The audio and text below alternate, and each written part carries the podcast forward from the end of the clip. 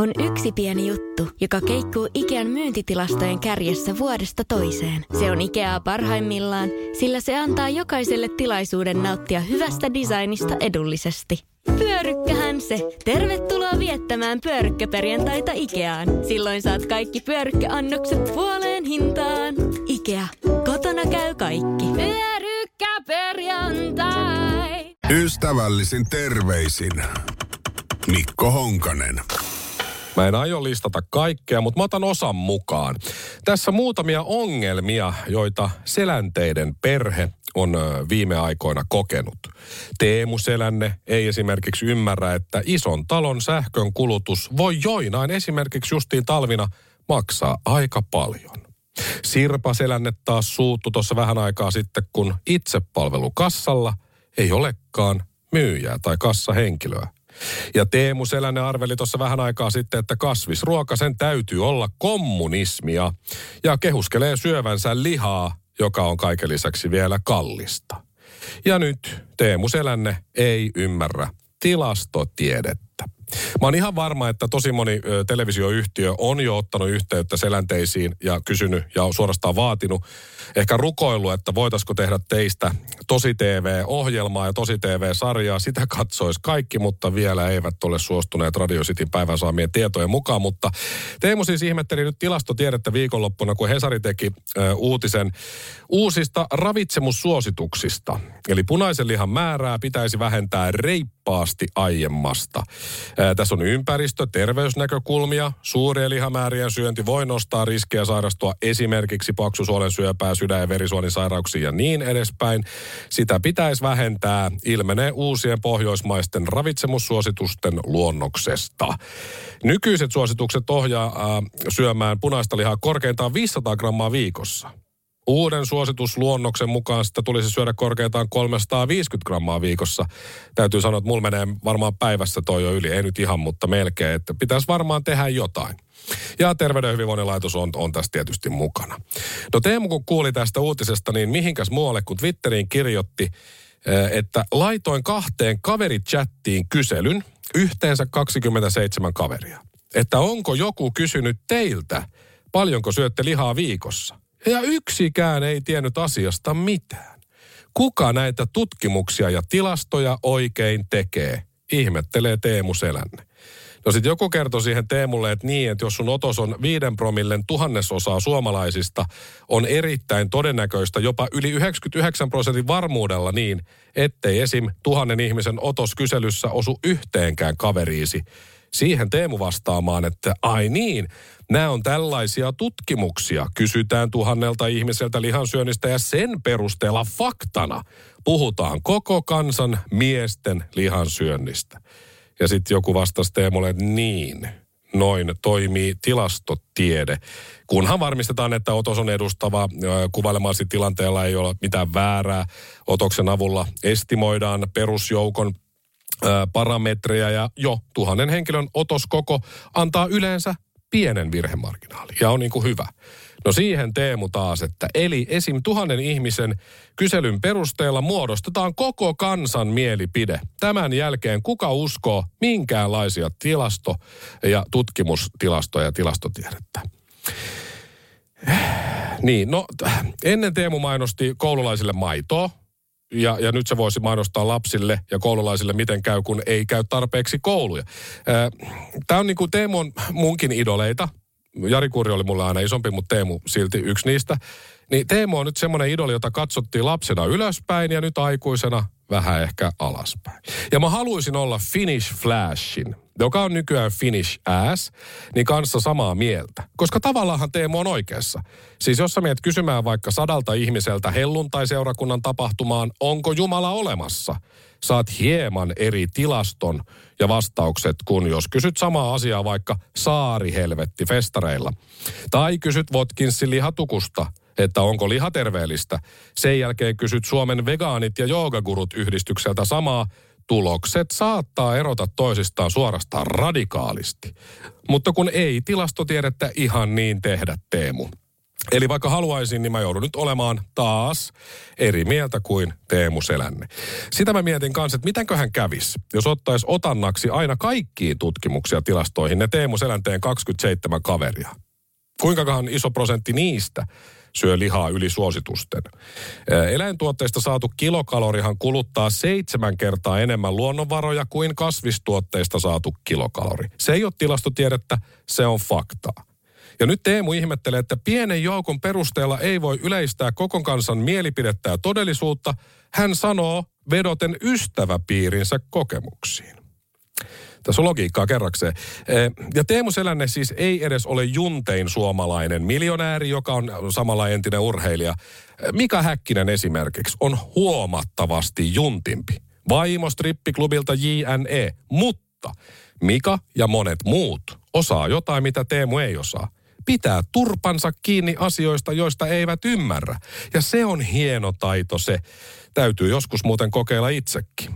Mutta on se kuitenkin kivempi kommentoida yhteiskunnallisia asioita kartanonsa autotallista, Ferrarin kyydistä, kuin tuhnuisesta radiostudiosta. Näinhän se menee. Mutta se, mitä tästä opimme, se on se, että kannattaa sanoa ja muistuttaa lapsille Teemu Selänteen elämän viisaus, jonka hän on itse kirjoittanut lapulle ja laittanut sen modernin jääkaappinsa oveen. Siinä lukee, opiskelu on tärkeää, mutta jääkiekon pelaaminen on tärkeämpää.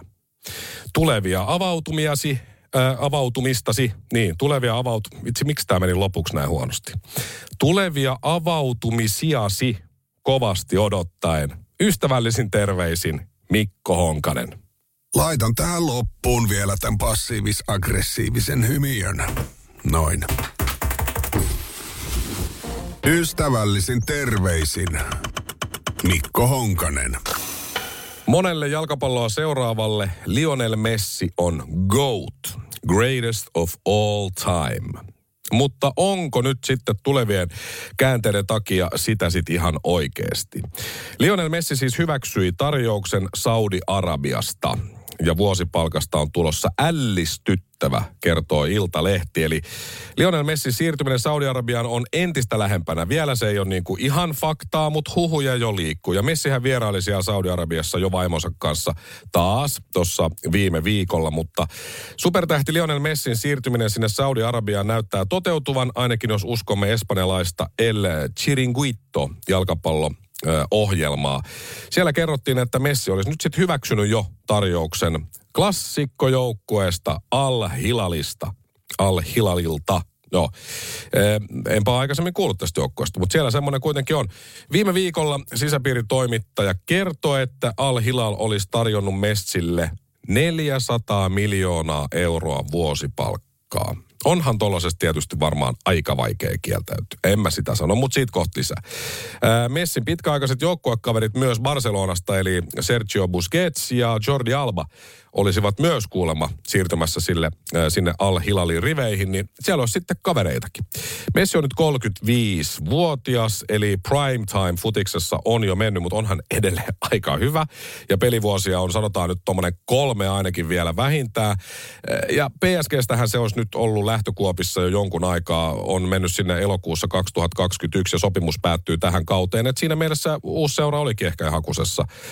Ja Messihän aiheutti siis tässä kohua, kun lähti sinne Saudi-Arabiaan, koska P S G:ltä ei ollut tullut lupaa siihen matkaan. Ja P S G hyllytti Messin kahdeksi viikoksi. Ja, ja näin kuuluu tehdä. Mutta siis jo aiemminhan Saudi-Arabiaan siirtyi toinen sukupolvensa supertähti, eli Cristiano Ronaldo, joka tienaa nyt sillä Al-Nassrissa noin kaksisataa miljoonaa euroa vuosipalkkaa. Eipä ole tullut seurattua Ronaldon otteita Al-Nassrissa, ei yhtään. Ei ole ketään muutakaan paljon kyllä kiinnostanut. Mutta siis tämä Al-Nassr, jossa Ronaldo pelaa, niin on tämän Al-Hilalin paikallisvastustaja Saudi-Arabian pääkaupungissa Riadissa, joten nyt siellä olisi sitten Ronaldo vastaan Messi paikallisseuroja tai paikallisseurojen paidoissa ja Ja Messin liksa nyt sitten ilmeisesti tuplat Ronaldoa, joka on tietysti ansaittu. En mä sitä. Mutta siis lasketaanpa nyt sitten hieman. Messi tienasi vuosi sitten noin sata kaksikymmentäviisi miljoonaa euroa kahdentoista kuukauden aikana. sata kaksikymmentäviisi miljoonaa siis vuodessa. Niin kyllä sillä luulisi jo elävän ihan kivasti. Varsinkin kun jotain on varmaan tilillä jo muutenkin. Et mihin se tarvii neljäsataa miljoonaa lisää. Että verovelkojahan silloin on ollut joo, mutta pitäisi silti pärjätä aika hyvin. Ja että joku tarjoaa sulle neljäsataa miljoonaa vuodessa, niin kuin Messille nyt, niin tekisit varmaan ihan mitä tahansa, niin kuin minäkin. Mutta Messille tämä tuleva palkka, se on siis noin kolme kertaa nykyinen palkka. Kolme kertaa. Että jos nyt Saudi-Arabian suosituin radiokanava tarjoaa mulle kolminkertaisen palkan siihen, mikä mun palkka on nyt, että tuu tänne vuodeksi, niin en varmaan lähtisi. Never. Eli missä on rakkaus lajiin, jos sen suhteuttaa tolle? Että nyt on vain ja ainoastaan Messillä rakkaus rahaa, niin kuin monella muulla. Mutta kyllä mä ymmärrän myös, miksi hän lähtee. Onhan siellä varmaan bensa aika halpaa. Öö, et esimerkiksi dieselin litrahinta niin on huomattavasti halvempi varmasti Saudi-Arabiassa kuin mitä nyt esimerkiksi Pariisissa tai Tai Suomessa, toki Messillä saattaa olla myös ehkä sähköauto, en tiedä. Ää, ja kyllähän nyt niin kuin oman maineensa kuka tahansa melkein pilaisi neljäsataa miljoonalla vuodessa. Että et, tuota, jos semmoisia rahoja on jollain ja haluaa johonkin hommiin, niin voi mulle kyllä soitella. Ei siinä mitään, se on siis vähän yli miljoona euroa päivässä. Vähän yli miljoona päivässä. Ei tarvii varmaan Messin paljoa tehdä kotona itse ruokaa tai imuroida tai pestä suihkuseinää. Ja lapsetkin menee varmaan yksityiseen päiväkotiin jollain Land Roverilla. Ja vaimon räpsä kotona niin luulisi olevan aika tyytyväinen. Tuskin menee putiikkiin töihin viikonloppuihin, että hei Lionel, mä kävin töissä tuossa viikonloppuna. Nyt meillä on toi sun neljäsataa miljoonaa tästä vuodesta ja nää mun seitsemänkymmentäviisi euroa. Ole hyvä. Mutta siis jos olisi Messi mennyt Barcelonaan takaisin, niin moni olisi hyväksynyt ja antanut sitten P S G-syrjähypy anteeksi. Ihan varmasti. Ja mä heitän nyt muutaman nimen tässä. Mikä yhdistää näitä? Steve Yzerman, Detroit Red Wings. Joe Sakic, okei, okay, Quebec Nordics ja sitten Colorado Avalanche, mutta sama organisaatio. John Stockton, Utah Jazz. Ryan Giggs, Manchester United. Paul Scholes, Manchester United. Nämä oli kaikki mun suosikkipelaajia aikana ja vieläkin. Edelleen iso nimi mulle. Kaikki edusti vain yhtä seuraa uransa aikana. Ja onhan näitä muitakin, vieläkin joitain. Esimerkiksi vaikka Sidney Crosby, Pittsburgh Penguins. Näitä mä katoin ylöspäin ja tykkäsin nimenomaan siitä, että ne on yhdessä seurassa ollut aina. Rakkaudesta. Ja sitten on Honkanen ja Radio City. No okei, okay, melkein koko ajan on ollut samalla kanavalla. Kahden ja puolen vuoden syrjähyppy Suomi Rockilla. Mutta silti sama talo ja viereinen studio, että siinä mielessä. Mutta kyllä mä siis vaihtasin tästä. Vaikka heti Radio Pookiin vetää jotain vanhojen tuotteiden live-kirpputori päivittää ja soittaa kahden markan pubihumppaa. Jos mä saisin sitä miljoonan päivässä, niin tuokaa se sopimus. Mä lähden kyllä heti enkä kattele taakse. Mutta siihen asti mä viihdytän sua täällä pienellä palkallani. Enkä lähde pois vaikka kuinka vaadittaisiin. Koti, uskollisuus ja Radio City, ne on mulle tärkeitä. Missä menee Messi? Ystävällisin terveisin Mikko Honkanen. Laitan tähän loppuun vielä tämän passiivis-aggressiivisen hymiön. Noin. Ystävällis. Ehdottomasti maailmanluokan syöpäsairaala. Pääsin jo viikossa. Vastuullinen ja täysin suomalainen. Siellä on ihana henkilökunta ja loistavaa. Mä toisin, että nyt ollaan syövänhoidon aallonharjalla. On monta hyvää syytä valita syövänhoitoon yksityinen Dokrates syöpäsairaala. Dokrates piste com. First One. Kaikki viestintäsi yhdellä sovelluksella, kyberturvallisesti ja käyttäjäystävällisesti. Dream Broker. On yksi pieni juttu, joka keikkuu Ikean myyntitilastojen kärjessä vuodesta toiseen. Se on Ikeaa parhaimmillaan, sillä se antaa jokaiselle tilaisuuden nauttia hyvästä designista edullisesti. Pyörykkähän se! Tervetuloa viettämään pyörykkäperjantaita Ikeaan. Silloin saat kaikki pyörykkäannokset puoleen hintaan. Ikea. Kotona käy kaikki. Pyörykkäperjantai! Terveisin Mikko Honkanen. Pipsa Vuorela on kolmekymmentävuotias nainen ja hän on avoimesti lihava. Ja Yle teki ä, uutisen tai teki artikkeli, jossa hän oli mukana ja hän sanoo, että häpeä ja syyllistäminen eivät toimi, jos haluamme kitkeä lihavuuden tästä maasta pois. Ja tämä liittyy tämä juttu tuoreeseen selvitykseen, ä, jonka mukaan vastuullinen painopuhe ja lihavuuteen liittyvän häpeän purkaminen ovat edellytys ihmisten hyvinvoinnin ja terveyden edistämisessä. Ihmiset olisivat terveempiä, jos kehoilla olisi vapaus olla luontaisessa painossa. Joo, se luontainen paino tietysti on joillekin ehkä vähän eri kuin jollekin toiselle, kyllä mä sen ymmärrän ja, ja näin. Mutta siis se, se oli hyvä myös, tässä oli täm, tämmöinen niinku video, missä tämä Pipsa sitten kertoo, kertoo asioita, niin siihen oli laitettu kuvituskuvaksi tavallaan ennen kuin se video lähtee, niin semmoinen kuva, missä Pipsa ää, lipittää jäätelöä. Olisi ollut kiva olla tuossa tilanteessa mukana silleen, joo tästä tuli hyvä tästä haastiksesta ja se liittyy tähän, mutta kuule me tarvittaisiin kuvituskuva siihen, niin ostetaanpas tosta jäätelö sulle, niin voitko lipittää sitä jäätelöä niin kuin onnellisen ja lihavan näköisenä, niin laitetaan se siihen ja siinä se nyt sitten on. Eikä siinä mitään, ei se ole väärin. Mutta lihavuutta ei pidetä sosiaalisesti hyväksyttävänä, sanotaan tässä jutussa. Mä kyllä pidän, mutta ilmeisesti kaikki ei, koska tämä ilmenee muun muassa ennakkoluuloina, kiusaamisena, syrjivänä kohteluna ja syyllistämisenä. Ja sitten tämä Pipsa Vuorela, joka on siis kehorauha-aktivisti Lappeenrannasta. Tämä oli hyvä termi, ehkä itsekin käytän jossain kohtaa. Niin kehorauha-aktivisti sitten sanoo, että emme pelkäisi lihomista niin paljon, äh, jos emme, anteeksi, jos emme pelkäisi lihomista niin paljon, meillä olisi vähemmän lihavia ja ennen kaikkea enemmän terveempiä ihmisiä.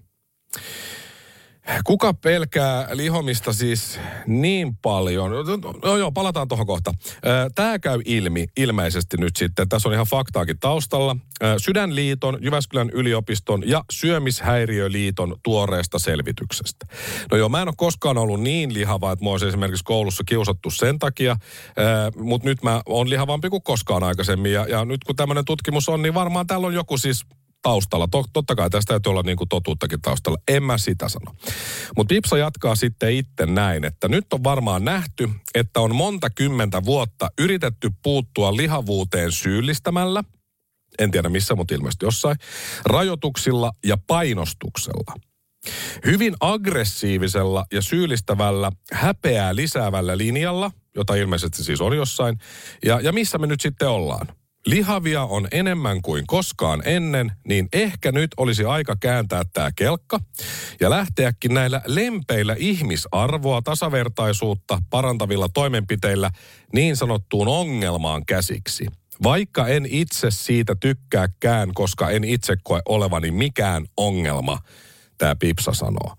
Eli eh, lihavia on enemmän kuin koskaan siksi, että tässä on aggressiivisesti ja syyllistävästi eh, niin kuin häpeään laitettu heitä. All right. Mm.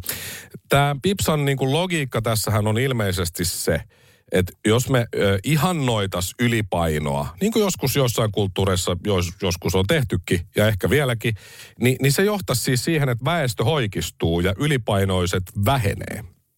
Mä en myöskään nyt ehkä ihan usko siihen. Tässähän on viime vuosina ollut paljon myös tätä kehopositiivisuutta, ja kehopositiivisuuden puolesta on puhunut yksi sun toinen. Ilmeisesti sekään ei ole nyt sitä auttanut yhtään mitään, vaan pelkästään pahentanut tilannetta. Se on antanut tämä kehopositiivisuus, kehopositiivisuus ehkä vaan luvan joillekin olla sitten niin kuin huolehtimatta omasta kehostaan ja hyvinvoinnista, että tämä on nyt se juttu ja mä oon tossa. Koska jos sä haluat ihmisen voivan fyysisesti hyvin ja olevan terveitä, niin kuin mä haluan tietysti ihan kaikille, niin ei se ole mun mielestä läskivihaa. Eikä sen pidä olla läskivihaa, jos joku on sitä mieltä, että olisi kiva, jos kaikilla olisi niin kuin hyvä meininki ja hyvä olo omassa kropassaan. Ylipainon taustalla on kuitenkin useimmiten elämäntapavalintoja ja epäterve kontrollin tarve. Syö enemmän kuin kuluttaa ja niin edespäin. Ja se kanavoituu ruokaan. Mä tiedän. Mulla on paha olo, kun mä syön, niin mulla, mä syön, koska mulla on paha olo. Sillähän se menee. Mutta kun tää sanoo tää Pipso just, että hän ei ole mikään ongelma, kun hän on avoimesti lihava, niin kyllähän nyt, ehkä hän just ei ole, mutta jotkut saattaa olla, koska liikkumattomuuden kustannukset vuosittain Suomessa on kolme pilkku kaksi miljardia euroa. Ja jos liikkuisi kaikki sopivan määrän, harva liikkuu, niin toi ö, summa olisi aika paljon pienempi. Tuloverojen menetys on tuhatkahdeksansataaneljäkymmentäkolme miljoonaa. Terveyspalveluiden käyttö kaksisataaneljätoista miljoonaa. Sairauspoissaolot viisikymmentäkuusi miljoonaa vuodessa Suomessa siis. Lääkkeet neljäkymmentäyhdeksän miljoonaa ja niin edespäin. Että kyllä tuosta aika iso summa tulee ja kyllä se jonkun muun vika tietysti on kuin sitten oma vika, jos on lihava. Mutta haluan tähän loppuun vielä sanoa, että karma ei ole bitch. Karma on peili. Kannattaisi joskus katsoa sinne. Ystävällisin terveisin Mikko Honkanen. Laitan tähän loppuun vielä tämän passiivis-aggressiivisen hymiön. Noin. Ystävällisin terveisin Mikko Honkanen. Tänään aamulla ennen lähetystä luin erään rikollisuuteen erikoistuneen toimittajan pohdintaa ja juttuja, ja hän kirjoitti jotain, mikä oli vaikea kyllä uskoa, mutta hän aloitti tän, että on se totta ja pakko uskoa. Poliisihallinnossa on pohdittu ihan tosissaan, pitäisikö yrittää saada läpi rikollisuutta markkinoivan rap-musiikin kielto, eli kieltää rap-musiikki. Idea on kuulemma testattu poliisin omassa tuoreessa selvityksessä, joka ei keinoja tyrmää, tai tätä keinoa tyrmää, vaikka suhtautuu siihen tietyin varauksin. Ja sitten tässä oli tällainen ote tästä poliisihallinnon raportista. Taiteellisen ilmaisun vapauteen puuttumisen riskejä ja vaikutuksia tulee arvioida huolellisesti. Järjestäytyneen rikollisuuden torjunta voi edellyttää taiteellisen ilmaisun vapauteen puuttumista.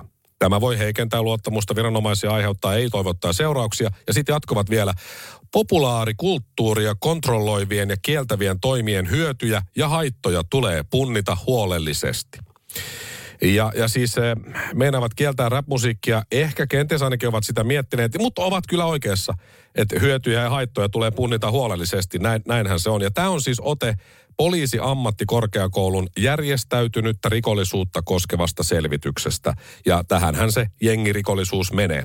Sopivasti hallitusneuvotteluihin valmistautunut selvitys on sisä- ja oikeusministeriön tilaama, ja sen pohjalta olisi siis tarkoitus valmistella kansallinen jengirikollisuuden torjuntastrategia, joista yksi osa on siis rap-musiikin kieltäminen. Noniin, rap-musiikkihan siis, okei, lähdetään siitä, että jos se kielletään, se pitää kieltää. Ollaan nyt samaa mieltä tämän kanssa, niin pitää kuitenkin sitten muistaa, että kirjallisuus, elokuvat, dokumentit, sarjat, joissa esitellään rikollisia heidän hienoa ja vaarallista elämäntapaansa, niitä tulee kuitenkin tehdä lisää, ja podcastit siihen päälle vielä myös.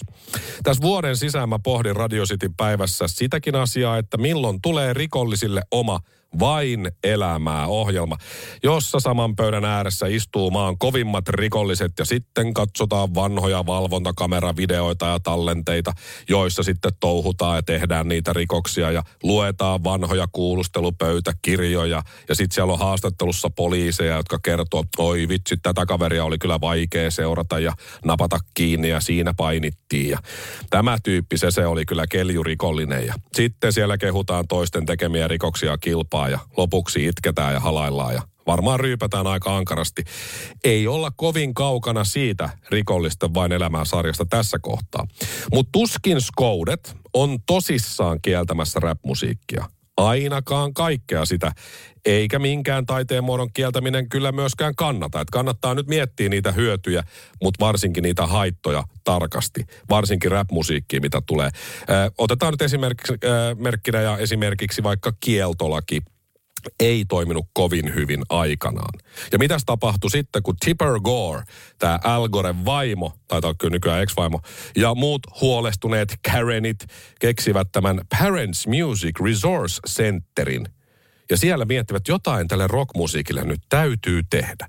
Ja sitten tämä Parents Music Resource Center, P M R C, se oli Yhdysvalloissa siis vuonna kahdeksankymmentäviisi perustettu järjestö, jonka pääasiallinen toimiala oli rockmusiikin vastustaminen. Järjestön mukaan rockin seksuaaliset ja väkivaltaiset teemat aiheuttivat erilaisia yhteiskunnallisia ongelmia. Ja virallisesti tämä P M R C katsoi harjoittavansa pelkkää valistus- ja tiedotustoimintaa, mutta siis käytännössä ja todellisuudessa järjestö ajoi populaarimusiikin, varsinkin rockmusiikin, sensuuria. Ja se P M R C:hän teki tämän kuuluisen ja legendaarisen Filthy viisitoista, likainen viisitoista listan, jossa oli kaikkein loukkaavimmat ja haitalliset kappaleet lapsille ja nuorille. Sieltähän löytyi esimerkiksi Princen Darling Nikki, Judas Priestin Eat Me Alive, Mötley Crüen Bastard, A C D C:n Let Me Put My Love Into You, Waspin Animal, Fuck Like a Beast, ja totta kai myös siis nyt kun kuuntelee, niin aivan karmea kappale Twisted Sisterin We're Not Gonna Take It. Ja mitä tapahtui? No tämä aiheutti vaan sen, että näistä yhtyeistä ja biiseistä tuli vaan entistä suositumpia. Ja sitten vielä, kun levyjen kansiin, varsinkin rap-levyjen kansiin, ilmaantui niitä mustavalkoisia varoitustarroja tai tekstejä ja logoja, Parental Advisory, Explicit Content, Eli vanhempain holhous, selkeää lyriikkaa tai oikeastaan, että tämä levy sisältää vaarallista materiaalia, niin sehän sai vain ja ainoastaan nuoret ostamaan näitä levyjä enemmän kuin koskaan. Et jos mainintaa ei levyn kannessa ollut, varsinkin rap-levyn kannessa, niin sitä ei halunnut kyllä ostaa sit kukaan. Mutta jengirikollisuutta siis tulee totta kai kitkeä ja tehdä melkein, melkein mitä vaan, että se saadaan tyrehtymään ja se kaikki idioottimaisuus, joka siihen liittyy, saadaan loppumaan. Mutta taiteen, tässä tapauksessa vaikka rap-musiikin kieltäminen, niin se ei ole oikea tapa.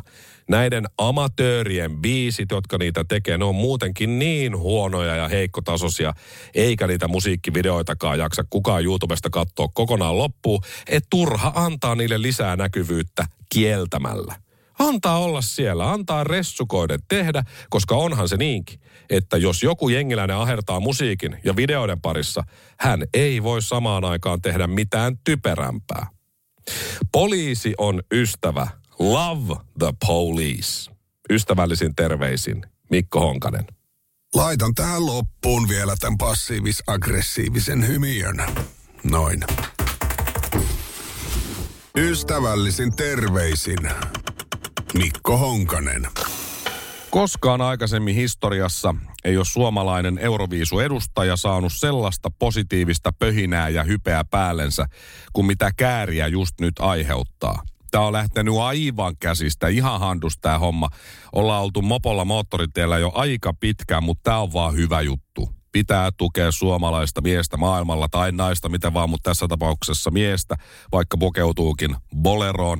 Tämä on hyvä juttu, siis Suomi antaa tsemppiä täältä Jere Pöyhöselle, eli Käärijälle. Ja tämä on hauskaa, tämä on hienoa. Hänhän ei ole vielä voittanut mitään muuta kuin sen paikan tietysti semifinaalista sinne finaaliin, mutta toivotaan, että se voitto tulee. Radio Cityn kuulijoiden mielestä top neljä sijoitus on se todennäköisin, mutta kaikki mahdollisuudet myös voittoon on. Ja toivottavasti niin käy. Muuten tämä on ollut osaksi ehkä vähän turhaa tämä hype. Tavallaan. Mutta mä oon kerännyt tähän nyt sitten semmoisia mun suosikkijuttuja Käärijään liittyen, että miten tämä on lähtenyt käsistä. Yksi parhaista on ehdottomasti se, että joku on muokannut Anaheim Ducks-legendan Paul Scholesin tuohon niin kuin käsivarsille semmoiset vihreät jutut ja laittanut vähän vihreätä kaulapantaa. Ja sitten se on tietysti Paul Käärijä. Erittäin hauska. Ja netistä löydät myynnistä tällä hetkellä vaikka ja mitä Käärijään liittyvää. Esimerkiksi vihreää sikofleksiä Käärijä Edit Kuosilla. yhdeksän euroa oli vielä eilen hinta. Sitten on semmoinen vihreä hinausköysi, eli Käärijä cha-cha-cha hinausköysi. Se olisi ollut kolmekymppiä ainakin eilen. Sitten ihan tavallinen huomioliivi, joka on vähän vihreän sävyinen. Se on tietysti Käärijä huomioliivi. Joku vitsimies on laittanut siihen kuusikymmentäyhdeksän euroa hinnaksi. Tykkään kovasti. On Käärijä mattoon, Käärijä säkki, tuolia ja kaikki mikä vaan on vihreätä voi nyt nää, niin kuin brändätä Käärijä hommaksi. Esimerkiksi saunavihta mallia Käärijä oli ainakin eilen vielä myynnissä kolmellasadalla eurolla. En ole ihan varma, olisiko toi mennyt jo. Ja jos on mennyt, niin onko tehty lisää. Ehkä mun suosikki tuote näistä Käärijä-brändin alatuotteista on Sätkän Käärijä Käärijä, joka on siis vihreä. Eli Käärijä Käärijä. Tämä on mun mielestä ehkä jopa kaikkein nerokkain näistä. Mutta siis Kivimiehet, V R:n, nämä Kivimiehet siinä Helsingin Staceillä, niillä on Käärijä-bolerot päällä. Pasilan linkkitorni, eli yleensä torni, se valaistiin neon vihreällä. Näin Käärijä väri loistaa katukuvassa, kuului otsikkokin vielä. Aku Hirviniemen puoliso Sonja Kailassaari saksi Aku Hirviniemelle Käärijä tukan. Laittoi sille kipon päähän ja siitä saksilla veteli ja se oli oikein hauska. Käärijä muffinsseja. Niitäkin on jo. Ja tietysti kaikki suomalaiset poliittiset puolueet, jos ei kaikki, niin lähes kaikki, on muuttaneet logonsa muotoon Käärijä. Eli siellä on sitten vihreitä väriä ja keskusta ehkä otti voiton tästä, koska siinä Käärijän napa näkyy myös hyvin. Ja keskustahan ei ole ollut napa, eli keskellä pitkään aikaa yhtään missään, mutta kaikkein paras juttu tähän Käärijään liittyen on se, että N H L:ssä oli just tämä draft-tilaisuus. Varataan sukupolvensa tietyn ikäiset pelaajat, niin kuin parhaat kohtapuolin. Ja nyt on järjestys selvillä, että mikä joukkue varaa milloinkin. Mutta toki, jos on joku vähän vanhempi pelaaja, vaikka minä, joka ei ole koskaan varattu N H L, niin hänethän voidaan myös samalla sitten varata. Connor Bedard on varmasti tuleva ykkösvaraus Chicago Blackhawksille, mutta ne seuraavat nimet on vielä vähän auki. Tällä hetkellä N H L:n Elite Prospects .com-sivusto, tai siis sivusto, jossa näkee kaikki N H L-tilastot ja näin ja lupaavat nuoret pelaajat. Top kolmosessa kolmantena haetuin pelaaja juuri nyt on Jere Pöyhönen, puolustaja. Menee ohi siis kaikkien näiden muiden, paitsi Connor Bedardin ja erään venäläisen Matvei Michikovin. Eli sitä on käyty Elite Prospectista katsomassa, että minkälainen pelaaja tämä Jere Pöyhönen oikein on. Siinä on hänen profiilikuvassaan, nyt ei ole jääkiekkokuvaa löytynyt, siinä on tuo Euroviisukuva, mutta kaikki tiedot löytyy. On syntymäaika, on äh, syntymäkaupunki, joka on Helsinki, vaikka Vantaata hän, hän tavallaan edustaa. Kerrotaan, että hän on puolustaja, pituus sata seitsemänkymmentä, paino seitsemänkymmentäneljä, leftin pelaaja ja statuksena on retired, eli eläkkeellä. Mutta kun katsotaan Jere Pöyhösen tilastoja esimerkiksi Kiekkovantaan Akatemiassa U kuusitoista-ikäisenä tai I H K:ssa U kahdeksantoista ja U kaksikymmentä, jotka kaikki löytyy täältä Elite Prospectista, niin on kovan luokan pelimies siis. Kiekkovantaassa Akatemiassa ei mennyt ihan hirveän nappiin kaudella nolla yhdeksän ja kymmenen, mutta kaudella kaksituhattakymmenen kaksituhattayksitoista heti I H K:ssa niin kaksikymmentä peliä, neljätoista pistettä, just kuusi maalia. Ja kaudella yksitoista kaksitoista, kaksikymmentäkolme peliä, puolustajana huom, peräti kahdeksantoista pistettä, joista seitsemän oli maaleja. Eli jos Jere ei varata nyt N H L:ää, niin nämä on kuitenkin puolustajalle niin kovia tehoja, hei. Että jos ei tule N H L-varausta eikä voita niitä euroviisuja, ja kun se keikkakesä on ohi, niin joku S M-liigaseura nappaa hänet melko varmasti pelaavaan kokoonpanoon. Itse asiassa liigaan ei ehkä kyllähän riitä toi pituus, sata seitsemänkymmentä. Mutta Helsingin Jokerit vois tehdä sopimuksen Käärijän kanssa vaikka heti. Se Käärijän vihreä on melkein sama muutenkin kuin se Jokereiden paidoissa yhdeksänkymmentäluvulla ollut väri. Ystävällisin terveisin Mikko Honkanen. Laitan tähän loppuun vielä tämän passiivis-aggressiivisen hymiön. Noin. Hirmuinen hintakaattori on haukannut hinnat aivan palasiksi. Nyt puhelimia, televisioita, kuulokkeita ja muita laitteita haukatuin hinnoin. Niin kotiin kuin yrityksille. Elisan myymälöistä ja osoitteesta elisa piste fi.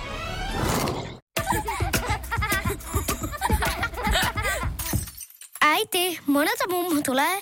Oi niin.